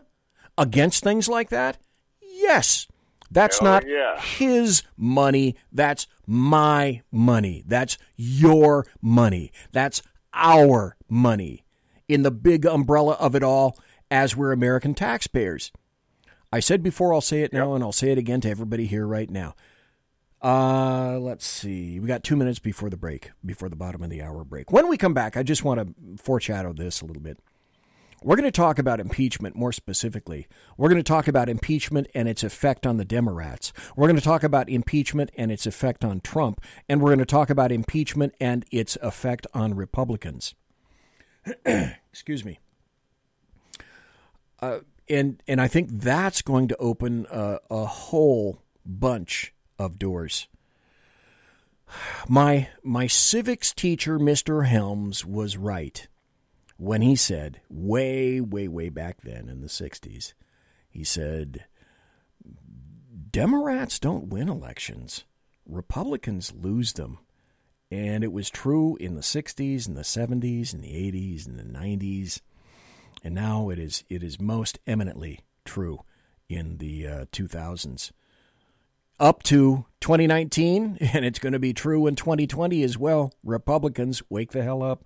We're going to take a break, the final one of the show, and then we'll be right back. A little bit more on impeachment and what may be the outcome of impeachment on both sides of the aisle. And we're talking to Kaiser Schuff tonight. Don't go nowhere, folks. We're going to be right back. Conservative media done right. You're listening to the SHR Media Network. Hey, this is Michael Wright. And I'm Shannon Wright. Join us for The Right Way with Shannon and Mike, Monday through Thursday from 7 to 9 a.m. right here on SHR Media. Why are they joining us? For fun things like sports, politics, Oh, maybe some news and entertainment? and all kinds of other things. Money and recipes and events, all kinds of stuff. Yeah, so join us Monday through Thursday, 7 to 9 a.m. here on SHRmedia.com.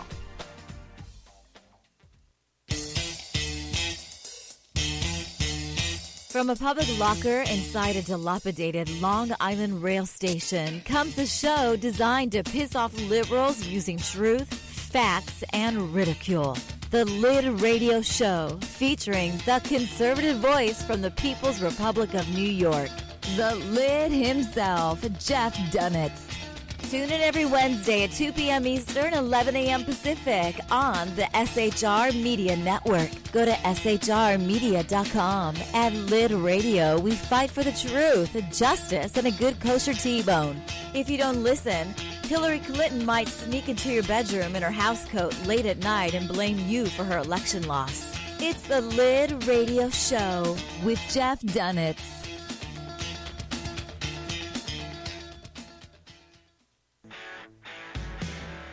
Hey girls, Carry Girl Gear is here.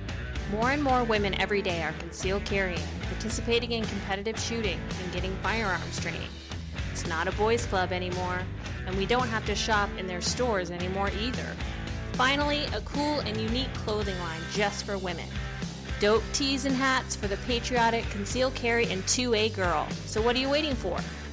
Go check out carrygirlgear.com today.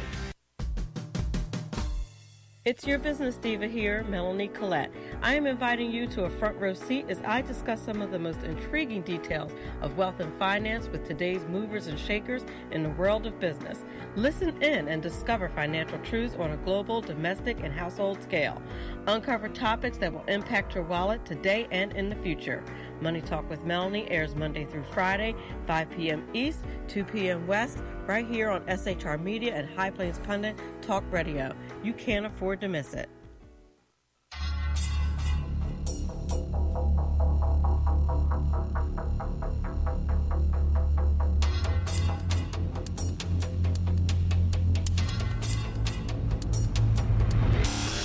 The new show on the SHR Media Network Sackheads Against Tyranny. On shrmedia.com. Go there quick like a bunny, 11 p.m. Eastern, 8 p.m. Pacific every Wednesday. Live and direct on the SHR Media Network. shrmedia.com. Be there.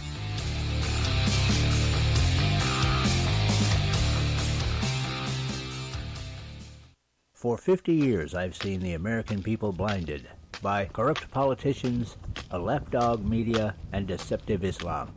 The one thing the elites fear is one man with a cane. I'm Dave Milner. Join me through Spreaker, iTunes, and SoundCloud, through SHR Media and the Western Free Radio Network for half a century of experienced perspective on political and social issues, weekly on The Unpleasant Blind Guy. And catch me on Jeff Mitchell's EDL Radio on blogtalkradio.com. There's No surrender, ever. because truth is not always pleasant.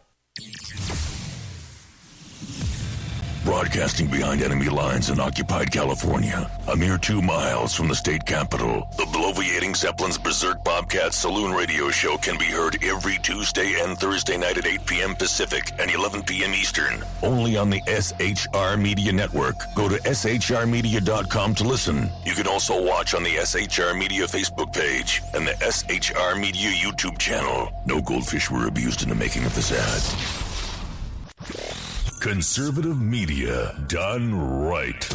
You're listening to the SHR Media Network. Ladies and gentlemen, boys and girls, children of all ages, it's the final 25.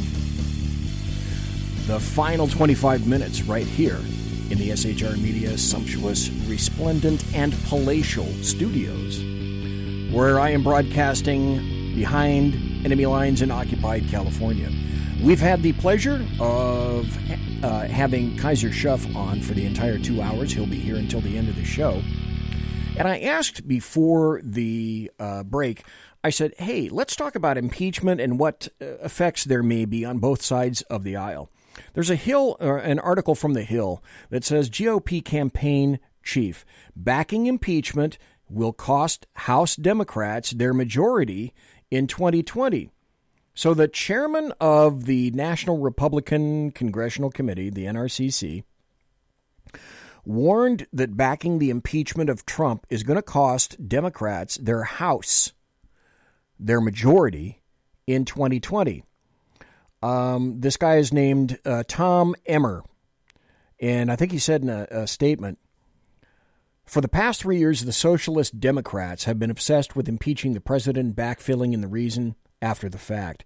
They become so radicalized by their hatred of President Trump that they're willing to plunge the nation into a constitutional crisis based on secondhand gossip. And he says, make no mistake about it, backing impeachment is going to cost the Democrats their majority in 2020. Hold on. Hold on that car wash. So I'm going to ask you, Kaiser, a very important question right after this. Because the funny thing is, right after that, Pelosi came out with this. Okay, again, stop. Who keeps turning the volume down on this thing? There we go. Now it's up. Pelosi, what do you have to say about that? Heading into the next election cycle, do you have any anxiety at all about any of the stuff we're talking about or anything that we're not talking about impacting your ability to hold control of the House in 2020? Doesn't matter.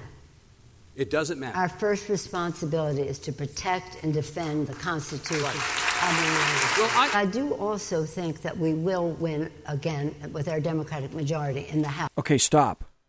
That's enough for me, as far as I'm concerned, that's all you need to hear. She said that the priority is to impeach Trump, and if they lose the House, that doesn't matter. Now, is that is that more effluvium pouring from the pie hole of Nancy Pelosi, good Kaiser Schuff? Well, she's an idiot, and so is uh, uh, Hillary.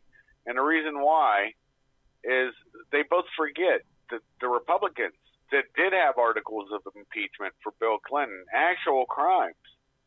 Um, guess what? They lost the House right after it.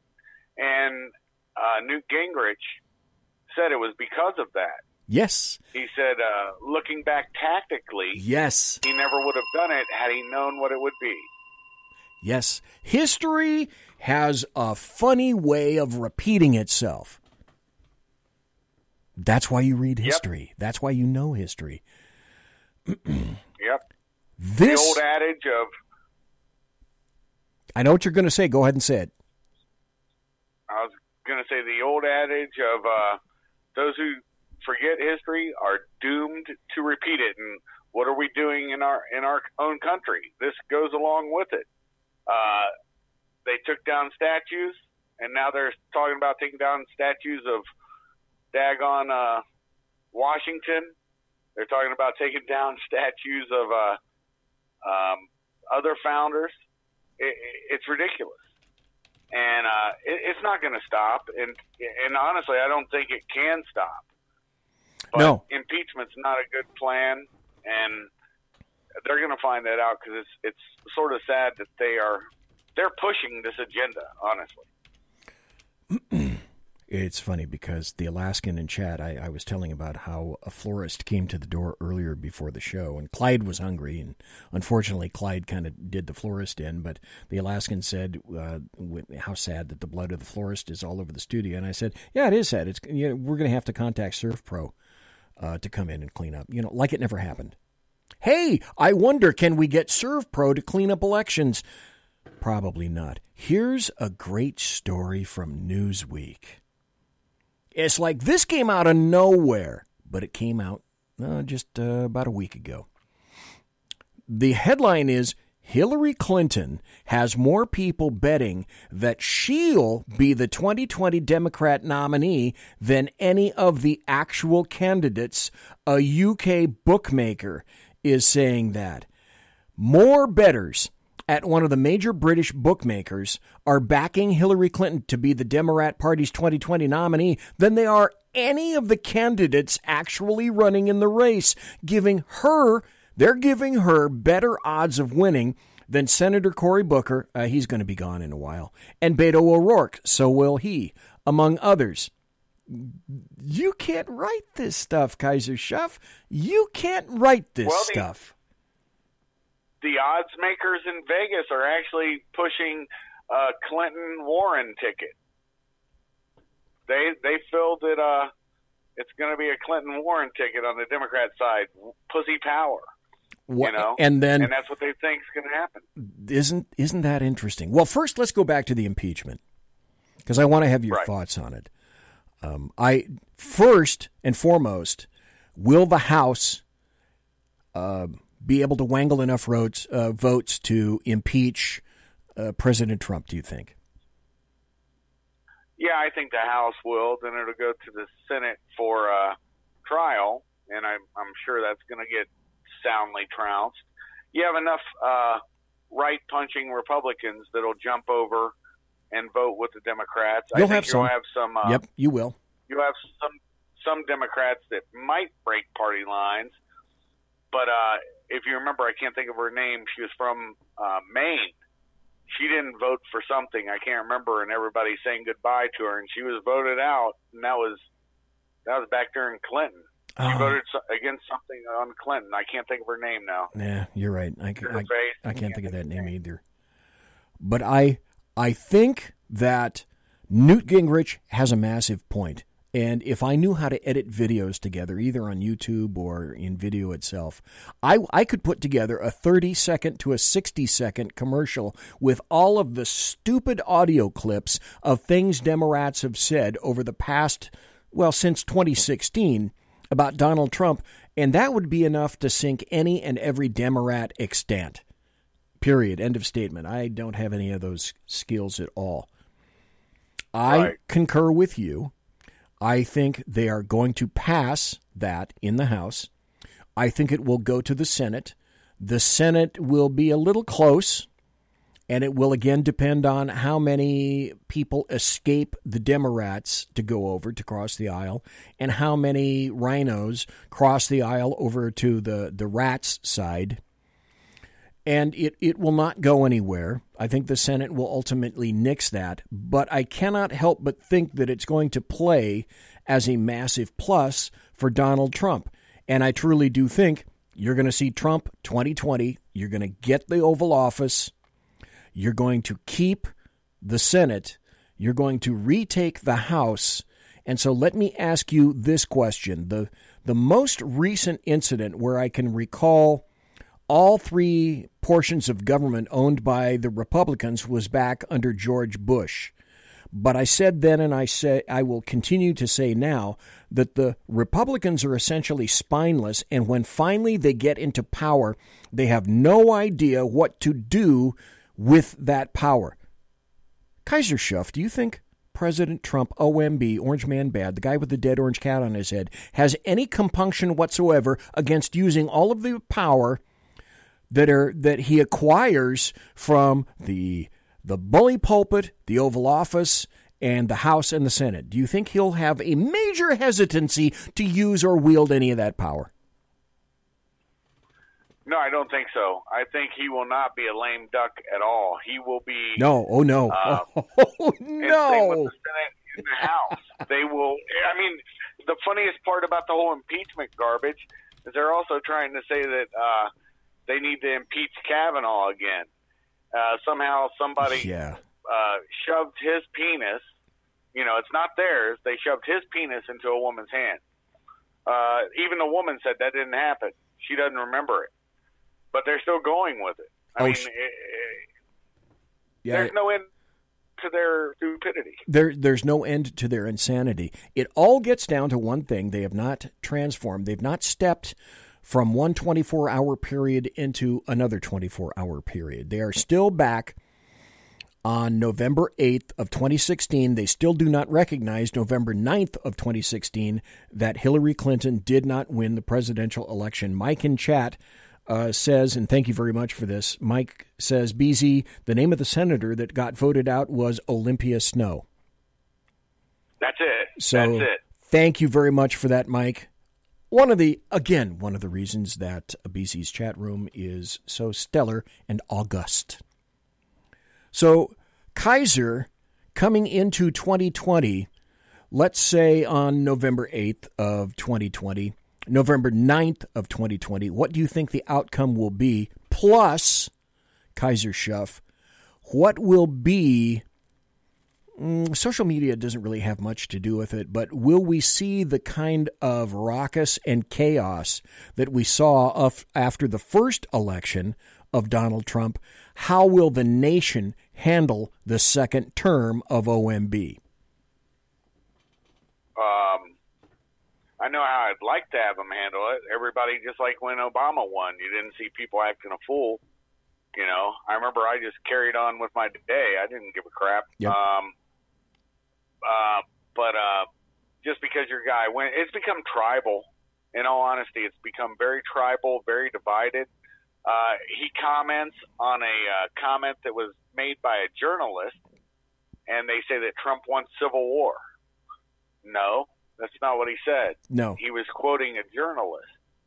And uh, there's just no end to every everything he says will become some sort of uh, I don't know, some sort of a signal to somebody or something. And actually, it's not that way. He's pretty open and honest, and I think the people understand and respect that. I mean, it is kind of refreshing that if people say he's corrupt on stuff. Well, you don't.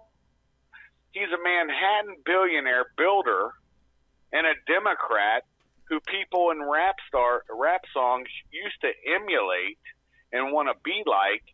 And after he changes to the Republican Party, instantly Orange Man bad. It, it, it's amazing to me. No, it is. It it's didn't see this coming. Trump was not my guy. Wanted to vote for Ted Cruz. When I saw that everything went over to Trump, my choice was binary. And the binary choice was clearly simple, very, very simple. I either go OMB or I go Hillary Clinton. Uh, if I if I write up, yes, I am, Mike. If I go anywhere else, then my vote doesn't mean GERP. Nothing. Nowhere. So I voted for Trump. So everything. I wanted Cruz too. And I, I said to myself that essentially getting Trump, and then if he appoints uh, some good SCOTUS people, that's all I care about. Now, the, the fact that Trump did so much more on top of that, and I literally have 30 pages that I can read to you folks, because I still have the article printed out of all of the things positive that he's done for this nation, and that he loves our military and that he loves our law enforcement officers, which is the exact opposite of leftist Democrats and the American media maggots. Right. Everything else that he's done is gravy. It's absolute gravy. I think we got time for one more, maybe two more articles or topics to talk uh, with you about, Kaiser. Cool. There is major deep state panic. Um, on two points. One we're we're talking about um, uh, the guy, the the attorney who's investigating all all the stuff, and I named him earlier. I can't think of his name, and also Durham. Durham thank you, and also Barr. And there's an article from Barr that says, indicating that there's a deep state panic right now. AG Bill Barr has already, and you didn't hear about this, folks, I wonder why. Bill Barr has already met with British and Italian intel officials about the investigation involving Obama's spying, their administra- administration spying on the Trump campaign. Uh, tell you what, we'll get back to that. But for right now, I think uh, Mike has called in. Mike, uh, what do you have to say tonight, sir? Well, you, are right about the winning aspect and uh, uh, and how the how the uh, Republicans treat winning. You know, remember what he said. Remember what Orange Man Bad said about getting tired of winning. You're not, are you going to get tired of winning? Well, that's the thing. He's been winning, and I haven't gotten tired of it. And and as a, as far as I'm concerned, he's going to win that election, and he's going to have coattails enough to flip the house. I believe and that's he is. Why, that's why we're, we're saying yep. that she's going to want the Democrats are going to want to get this inquiry started before probably before Thanksgiving. You know, I think the newest thing, Mike Kaiser, you correct me if I'm wrong. I think the newest thing I heard on news because every once in a while I listen to CNN. You know, you got you got to know what the enemy's thinking. I think they said that they're going to begin the proceedings as early as sometime this month. So, Mike, you may you may be right about that. Have you guys heard anything about the uh, the beginning of the hearings? Yeah, I heard that they were going to do it as soon as they got back from uh, this autumn recess or whatever they called it, the two weeks. Yeah. So I wouldn't doubt it. Isn't that funny? They go away for six weeks. They're here for about three weeks. Then they're going to go away for two more weeks again. How crazy is that? Mike, I'm with you, though, because I believe, and I think, if I'm not mistaken, Mike, did you not say something similar last week, too? In Louisiana, it's probably all going to fall to the Republican and or Trump side. Right, that's right. And he the, the guy John Bell Edwards. And by the way, you you mentioned a quote about a dead boy, a, a dead girl, and a live boy. That was Edwin W. Edwards that said that. Oh, okay. Yep. All right. Yep. Thank you very so, much. Yeah. So yeah, yeah, it's going to fall to now. It, when that there's a there's a district out of New Orleans that's drawn very very weirdly, a house district that there's it's the only Democrat district in Louisiana, the only one, and it's it's one of these weirdly drawn districts. I guess I guess you might have one in your state, Kaiser, and probably you too, BZ, more than one that's one of these weirdly drawn house districts that, you know, it's on one side of a river and then on another side of a river, whatever, whatever it is. But that's this this guy is a, is a black Democrat that's out of that district that's been in that district since oh it was a Republican that held that district before that by the name of Cal Gal you know that that he he had beaten you know so he's probably going to lose this that district once they redistrict that thing. Very interesting. Didn't, Go ahead, Kaiser. Didn't somebody in Louisiana I think it was uh, Jefferson something. Uh, he was the one who was caught with like a couple hundred thousand dollars uh, by the FBI in his freezer. Yeah, we call it cold cash. I remember cold that. Cash, yeah. I remember that. Yeah. Louisiana's always been corrupt, my brother. Yeah, there was a there was a there was another guy in Baton Rouge who was a state house member that got caught with uh, with uh, with a with somebody paying him in a brown paper bag, and I call him bag of cash. You know. nice. But yeah, That, they, that's class. that, that that type of stuff happens all the time, and there there are a lot of people in Louisiana that wish New Orleans would kind of fall into the sea. It almost has a couple of times. They almost got It their almost wish. has, yeah, yeah, you're right. But because of Hey, wait. all the all the crap that comes out of there with their mayors and the crookedness of the police department and all that stuff, that people wish that it would just, you know, fall into the sea. Yeah, I remember Mayor Mayor Nagin and the Chocolate City. And the Chocolate Yep, City, Chocolate that, City. that left Well, him, and, course, and they all went to Houston. The, the recent mayor had had a point of, well, the he didn't want to the the the uh, the pumps that keep the city from drowning Yeah. had stopped pumping, had, had stopped being able to pump it. He didn't want to fix them. He didn't want to spend the money to fix them. Well, there's a good policy. I guess he really does want New Orleans to to plummet into the sea or have New Orleans completely subsumed by the sea because if I'm not mistaken we- it's the they- levees. They have, they have a different. They have a different problem than what old BZ has. BZ has the sulfur problem coming from two miles west of you, right, BZ? Well, I'm 2 miles east of the Bill Mill. Yeah, of the Bill Mill, the sulfur, fa- the sulfur factory, right? Yeah, that's true. It's the locus of evil. That's very true. But yeah, you have a different problem. We're south. We're I'm two hours north of New Orleans and two hours, about a half hour east west of Baton Rouge. Uh, you're Which is- insulated. You're pretty well Right. insulated. Hey, thanks, Well, Mike. I appreciate it, That sir. is our that is our capital. Baton Rouge is our capital, and that's where the seat of government is. You know, the government, the governor, and the state senate and the state house. You know, Very true. so yeah. Yeah. All righty. Thank you, Michael. You So- remember the Democrats back then, BZ, were saying that uh, George Bush steered the uh, hurricane to, to specifically harm the citizens of New Orleans. Remember that? Yeah.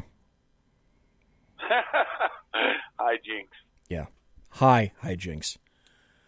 Speaking of, as I was uh, talking earlier about this new information about uh, the deep state going nuts, uh, where Bill Barr is meeting with British and Italian intel officials, and he's investigating, as he said he would, the Obama administration spying on the Trump campaign.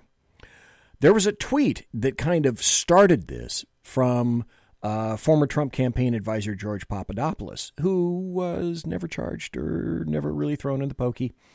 Uh, he tweeted out last Friday that Attorney General Bill Barr is on official business in Italy. And that suggests that Italian officials officials are working with the U.S. in uh, that they were working with deep state officials under the Obama admin in 2016 to set up Trump campaign officials. I find that very interesting. Deep state once that- again, and still, when you think about it, and, and you do have to think about it, consider this with all of the machinations working against OMB, Donald John Trump, the guy with the dead orange cat on his head. And still they couldn't install Hillary Clinton in the election. Oh my God. How stupid are you? But I got to say this. Kaiser, you brought up an interesting point that I had not considered, and I should. Well, first, let me ask you this. I believe that Joe Biden is toast. I believe at this point, unless somebody else comes around the corner when they come, that Pocahontas is going to be it so far. And if you believe it's an if then equation, if you believe that Pocahontas is going to be it for the Dems, although nothing is certain yet, I mean, it's 2019, it's only October. If that then, as you indicate, would she grab Hillary Clinton as vice president? And you truly believe that, is that correct? Me, yeah, I think uh, it, I think it'd be in reverse though. She would abdicate, just like Bernie was forced to That's what they're doing. They're doing a Bernie to Joe right now, uh, and that's why a lot of the deep states turning against Joe, and that's why he was lashing out about Giuliani. But uh, I do believe that uh, they'll name Warren. I do believe that, and then uh, Clinton, she'll name Clinton, and then she'll say, "Oh, but this time, two of us women together, we can make it." And she'll say, "Hillary, wouldn't you love to be the presidential candidate?" And of course, Hillary would be like, "Oh, I'm so embarrassed. Thank you so much. Yes, I'll do that for the nation." I think that's how it's going to roll. So you we'll see. So, like you said, nothing's done yet. So it's not impossible that people that are betting in the UK at this point are saying that it's it's eminent that Hillary Clinton, Hillary Clinton, may come back again, and they're betting on her stepping in for 2020. How astounding! Kaiser Schuff, thank you ever so kindly They're for doing being it in here. Vegas too, brother. Oh my God! They're doing it in Vegas too, brother. Oh my God God bless, God. man. I'm glad that you had me on tonight. We had fun. Thank you very, very much, um, Kaiser. Thanks, and uh, very appreciate all your time. The uh, two hours, and let's see, it's almost uh, one o'clock where you are right now. So thanks for staying up late too, Kaiser. Kaiser Schuff, BZ, I'm the Zeppelin. Tomorrow, Sackheads against Tyranny, a real Shat Show.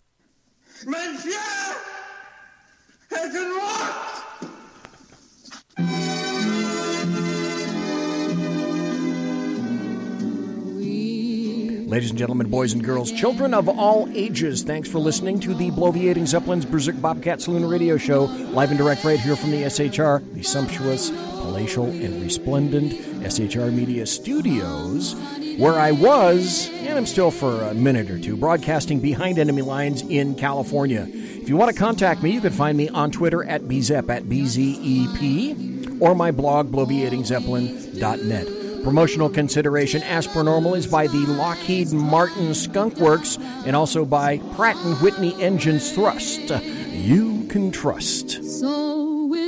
Tiaras are by My Little Pony. To the folks that I know. Thanks to my personal KC 135 Ketel One refueling team contingent, with whom I will be consorting in less than one hour. Bank on it. Thanks to Kaiser again for being here for the entire show. Thanks to you for listening live.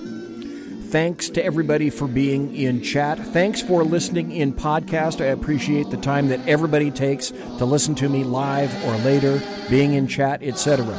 God bless, take care, be safe. Chat show tomorrow night. How do I know? I'm going to be in it. See ya.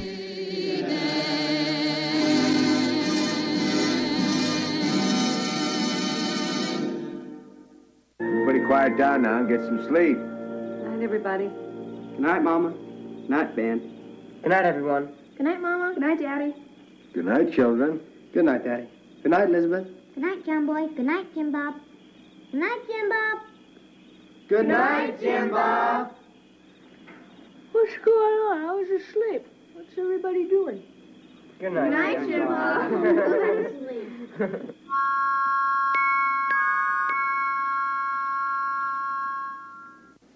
Good night and good luck.